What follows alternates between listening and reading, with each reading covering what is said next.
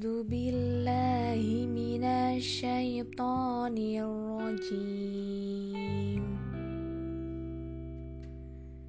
بسم الله الرحمن الرحيم. نبئ عبادي أني أنا الرحيم ghafurur rahim wa anna adabi huwal adabul alim. Sadaqallahul adim.